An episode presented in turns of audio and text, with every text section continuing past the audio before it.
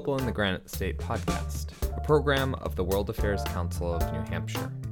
As always, I am Tim Horgan, the Executive Director of the Council, and your guide through this program. It has been a little over a year since we started Global in the Granite State, and I never expected it to rise to the level it has. It amazes me that this podcast has been heard in at least 13 different countries and in almost half of the states here in the US. So I appreciate everyone's support in our efforts to help engage the community in discussions of complex global issues. I do have one request for you all, however, and it's an easy one. If you enjoy listening to our unique and interesting interviews, please take a moment to rate this podcast. That's right, the five stars over there on your screen. Just give it a little tap or click. Also, if you would take the time to leave us a comment about issues, topics, or people you would like us to have on our next episode, we can work to make that happen. Without feedback, we cannot improve our program and its reach. Your assistance is much appreciated. As you have all heard by now, I am sure, there's a new virus running rampant throughout the world. The coronavirus seems to be all people can talk about in the news, so I figured I'd join in the fun. While the news media continues to beat the drum about this issue, I tried to take a measured look at this epidemic and provide some insights, through Dr. Jonathan Quick, about what you really need to know in terms of this virus. Join us as we discuss the global response, New Hampshire's response, and what you need to know to stay healthy.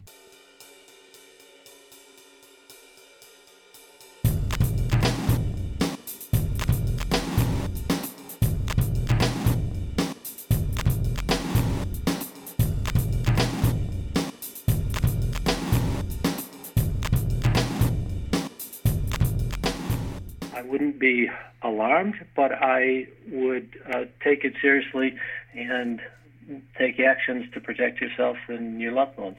That's Dr. Jonathan Quick, adjunct professor of global health at Duke Global Health Institute, who has an extensive background in global health initiatives. He's also the author of The End of Epidemics, which he joined us in New Hampshire to talk about back in 2018. He joined me over the phone to talk more about the coronavirus and its global as well as local implications. But you should apply really good personal hygiene. Hand washing is very effective, and coughing or sneezing into your sleeve is effective. We found that, that in flu outbreaks, that can reduce infection by 50% or more. We have been inundated with stories about the global spread of the novel COVID 19 virus, or coronavirus. But is it something that people are overreacting to? Or is it a dire threat to our lives and livelihoods? I spoke with Dr. Quick to find out more about this latest strain of coronavirus to make the jump from animals to humans. The current coronavirus we call COVID 19 came out of central China in Wuhan from a live animal market. And that virus, probably from just the slaughtering and handling of those uh, food animals, got into uh, humans there and has now been transmitted from human to human by respiratory droplets. That was the source of the epidemic, and it really exploded at the worst possible time. This is the worst possible place in the worst possible time. Wuhan is a busy, major megacity that um, is right at the intersection of, of water transport and air transport. It's just before the holidays, and within a matter of days, thousands of people literally had had been exposed, and from there, it's now been transported to uh, more than 80 countries. It travels and is uh, transmitted like previous coronaviruses by respiratory droplets, basically person to person contact. You may have noticed that Dr. Quick mentioned that this is not the first coronavirus found in humans. However, if this is the first time you are hearing about coronavirus, it is because the two others you may have heard of went by more well known names today. This large family of viruses have crown like spikes on their surface. There are currently four common human coronaviruses that will cause symptoms of the common cold. However, as Dr. Quick mentions, this is the third really deadly coronavirus that has gone international. The first one was very similar kind of pathway out of China in 2003, the SARS virus. Within a matter of weeks, that got to 27 countries, afflicting 8,000 people and killing about 800. But through rapid public health action, that virus was put under control And within six months, the epidemic was ended and it's not returned. The other virus is one that came out of the Middle East called MERS, Middle Eastern Respiratory Syndrome, and that came out in the later 2000s. That has been just sporadic. What's different about this coronavirus, the, the good news is that it's less fatal. SARS had a 10% fatality rate, uh, MERS a 30%. This, on average, for most of us, is is about a one percent. Doesn't sound bad, but that's ten times what flu is. But for people with heart disease, other chronic diseases, the fatality rate is as much as as ten percent. So that's one difference. The other is this seems to spread much more readily than the previous coronaviruses. One interesting thing that I discovered during research for this interview is that the virus itself is called SARS CoV 2, while the disease that it causes is actually called Coronavirus Disease 2019, or COVID 19 for short. Also, I had no idea that there was an International Committee on Taxonomy of Viruses, which is responsible for naming new viruses discovered every year. The virus name is intended to reflect the genetic similarities between this novel coronavirus and the virus that caused the SARS outbreak in 2002 2003. Many different diseases have separate names from their virus that causes them. Think HIV and AIDS. Viruses are named based on the genetic structure to help facilitate the development of diagnostic tests, vaccines, and medicines, while diseases are named to help people discuss their prevention, spread, and transmission. Therefore, to avoid confusion, the World Health Organization chose COVID 19 instead of SARS. However, the International Committee on Taxonomy of Viruses chose SARS CoV 2 to represent the similarities of these viruses. This also helps to illustrate why words matter. The World Health Organization has yet to term this a global pandemic, despite the fast spread of this virus. I asked Dr. Quick why they would hesitate to name this a pandemic and why that matters. The difference is that if we look globally at these 80 or so countries, there are four of them where it's really that take up almost all the cases. And those are South Korea, which is which has got half of the global cases now, Iran, where there's an out of control uh, epidemic, Italy in the northern part. For the vast majority of those countries, the 80 countries, they're having a handful of cases, in some instances, a few dozen cases. So it is it is still focused in a handful of countries. If that continues to change, then yes, I, it, we would declare it a pandemic, and I would uh, would agree with that assessment. The question of what does it make a difference? It does in the perception, and the challenge for public health leaders is that with a virus like this, we're finding the virus, identifying cases, finding their contacts, asking people to isolate uh, that that all depends on public understanding, trust, and cooperation. So if you if you ring the fire alarm too early, then people are going to say, "Oh, that's WHO call it a pandemic again." And if you ring it too late, you're in trouble. So they're being very evidence based and thoughtful about when to really sound that highest alert. As the virus spreads, New Hampshire has seen two confirmed cases as of the first week of March. Beyond the precautions that Dr. Quick suggested earlier, what should the state be doing in order to protect the population? The state should take those cases seriously, and what they are doing is good modern public health. They are isolating those cases. They are identifying all the people who they may have been in contact with while um, when, while they're infective, and they'll be quarantining those people. And what about on the personal level? Dr. Quick has three key things to be aware of.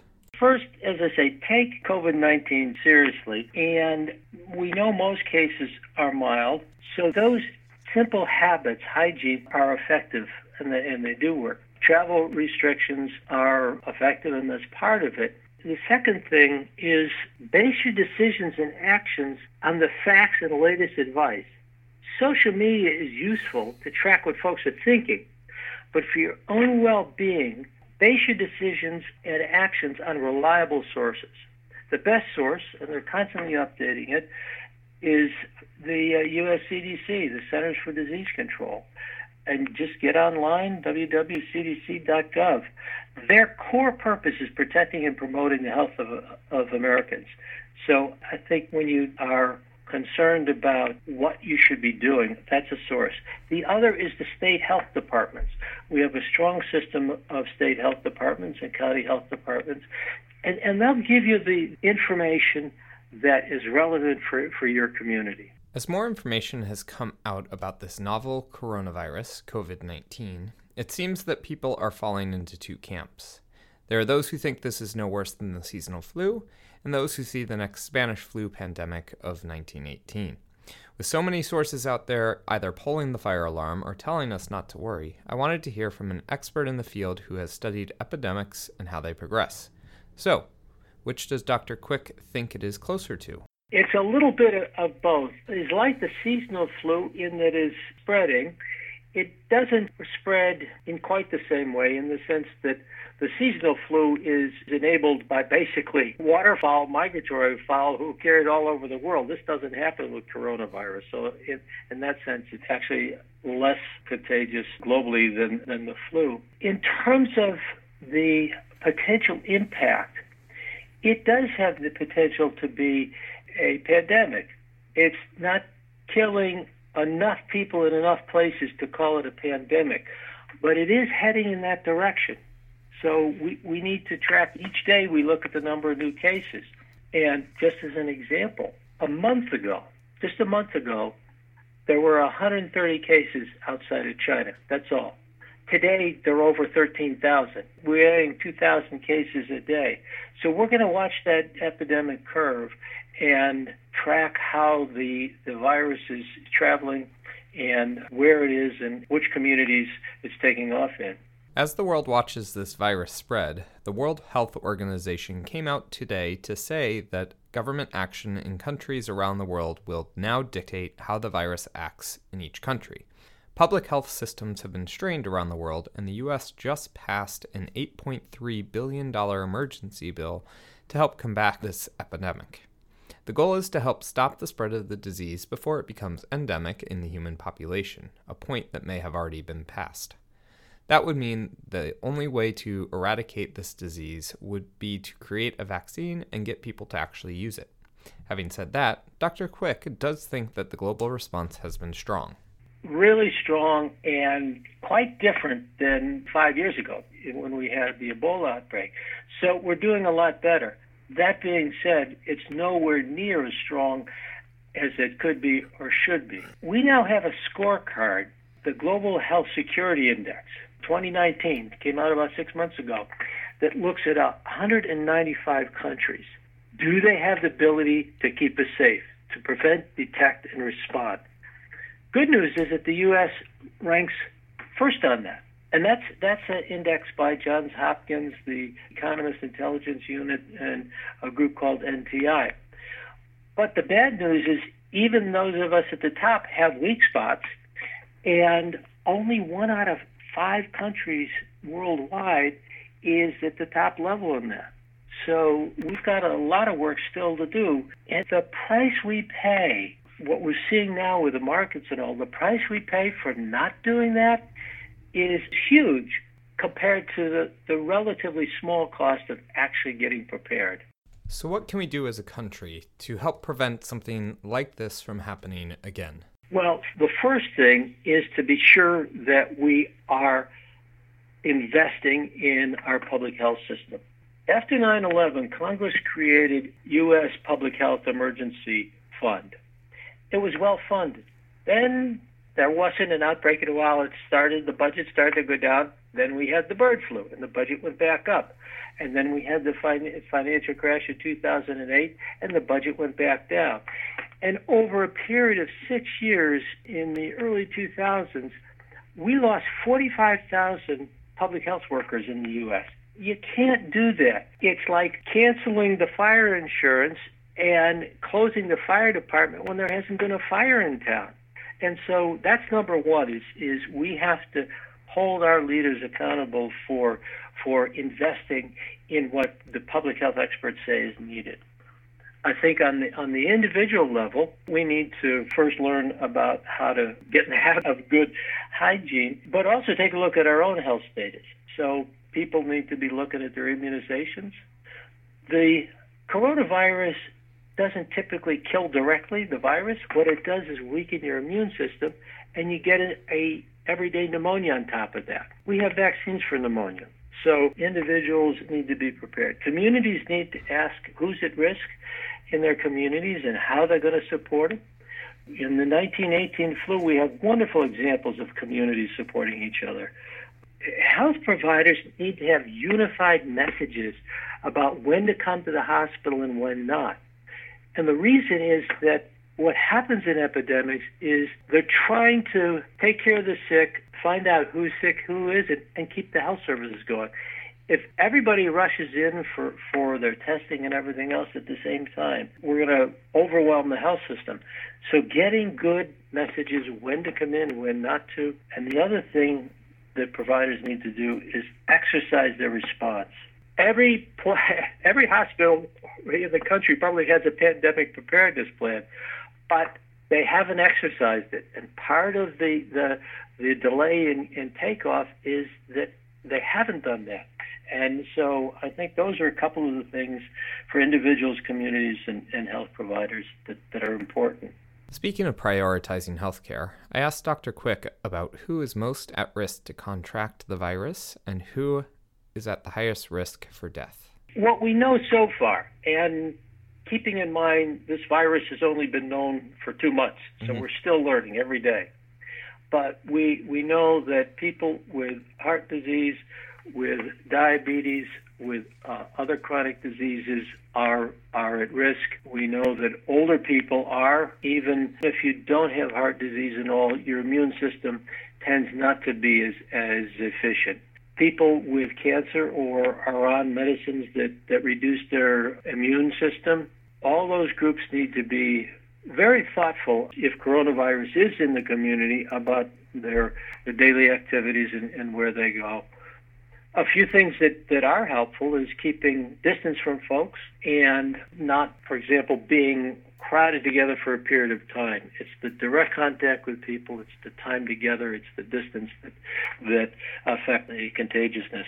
For those who are wondering, the CDC considers direct contact to include an extended period of time being within six feet of someone who is infected, generally meaning living with them or being at a public gathering or having someone cough or sneeze directly on you.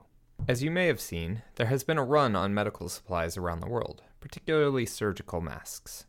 I wanted to know if these masks actually provide protection or are only for those who are sick. Yeah, the, the Center for Disease Control and most experts that I know don't recommend the surgical masks as a way of preventing yourself from, from getting it.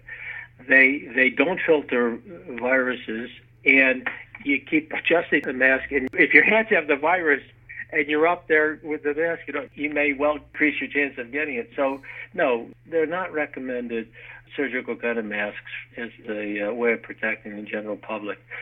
If people do have the coronavirus, then they are recommended for that.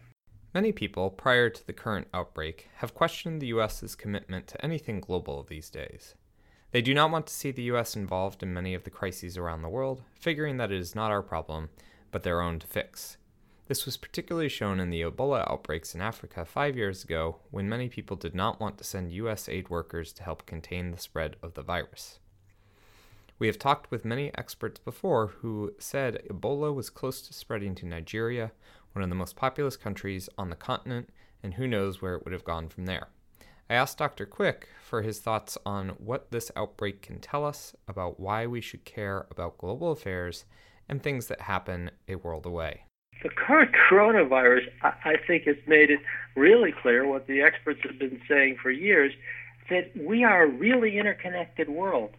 We're, we're 50 times as, as mobile as we were 100 years ago there's virtually no place on the planet that's that's more than than 24 or 36 hours by canoe, bus, plane, uh, train to a major urban center.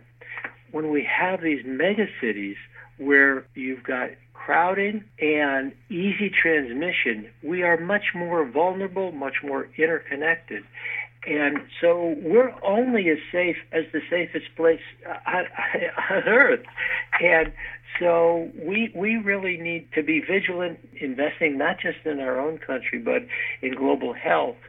The former head of the Centers for Disease Control talks about a congressional representative in the middle of the Ebola outbreak who said, "I'd rather fight Ebola over there than over here."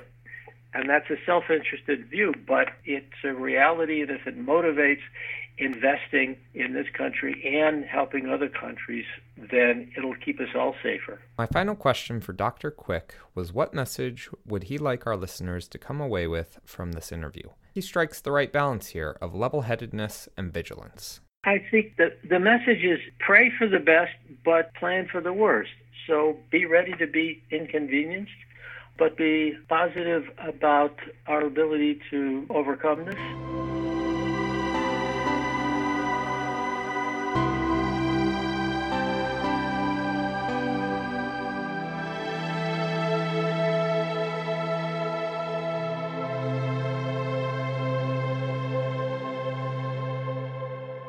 Thank you again for listening to this month's Global in the Granite State podcast.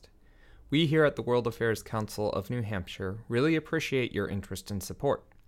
As a nonprofit, nonpartisan organization, we strive to bring high quality expert information to the state and community with the goal of increasing geopolitical literacy. As the world continues to become smaller, it is important for us to all understand each other better we want to ensure that the world is as peaceful a place as it can be, and that can only be achieved through understanding. Thank you for taking the time to engage with our program, and we hope to see you soon at an upcoming event.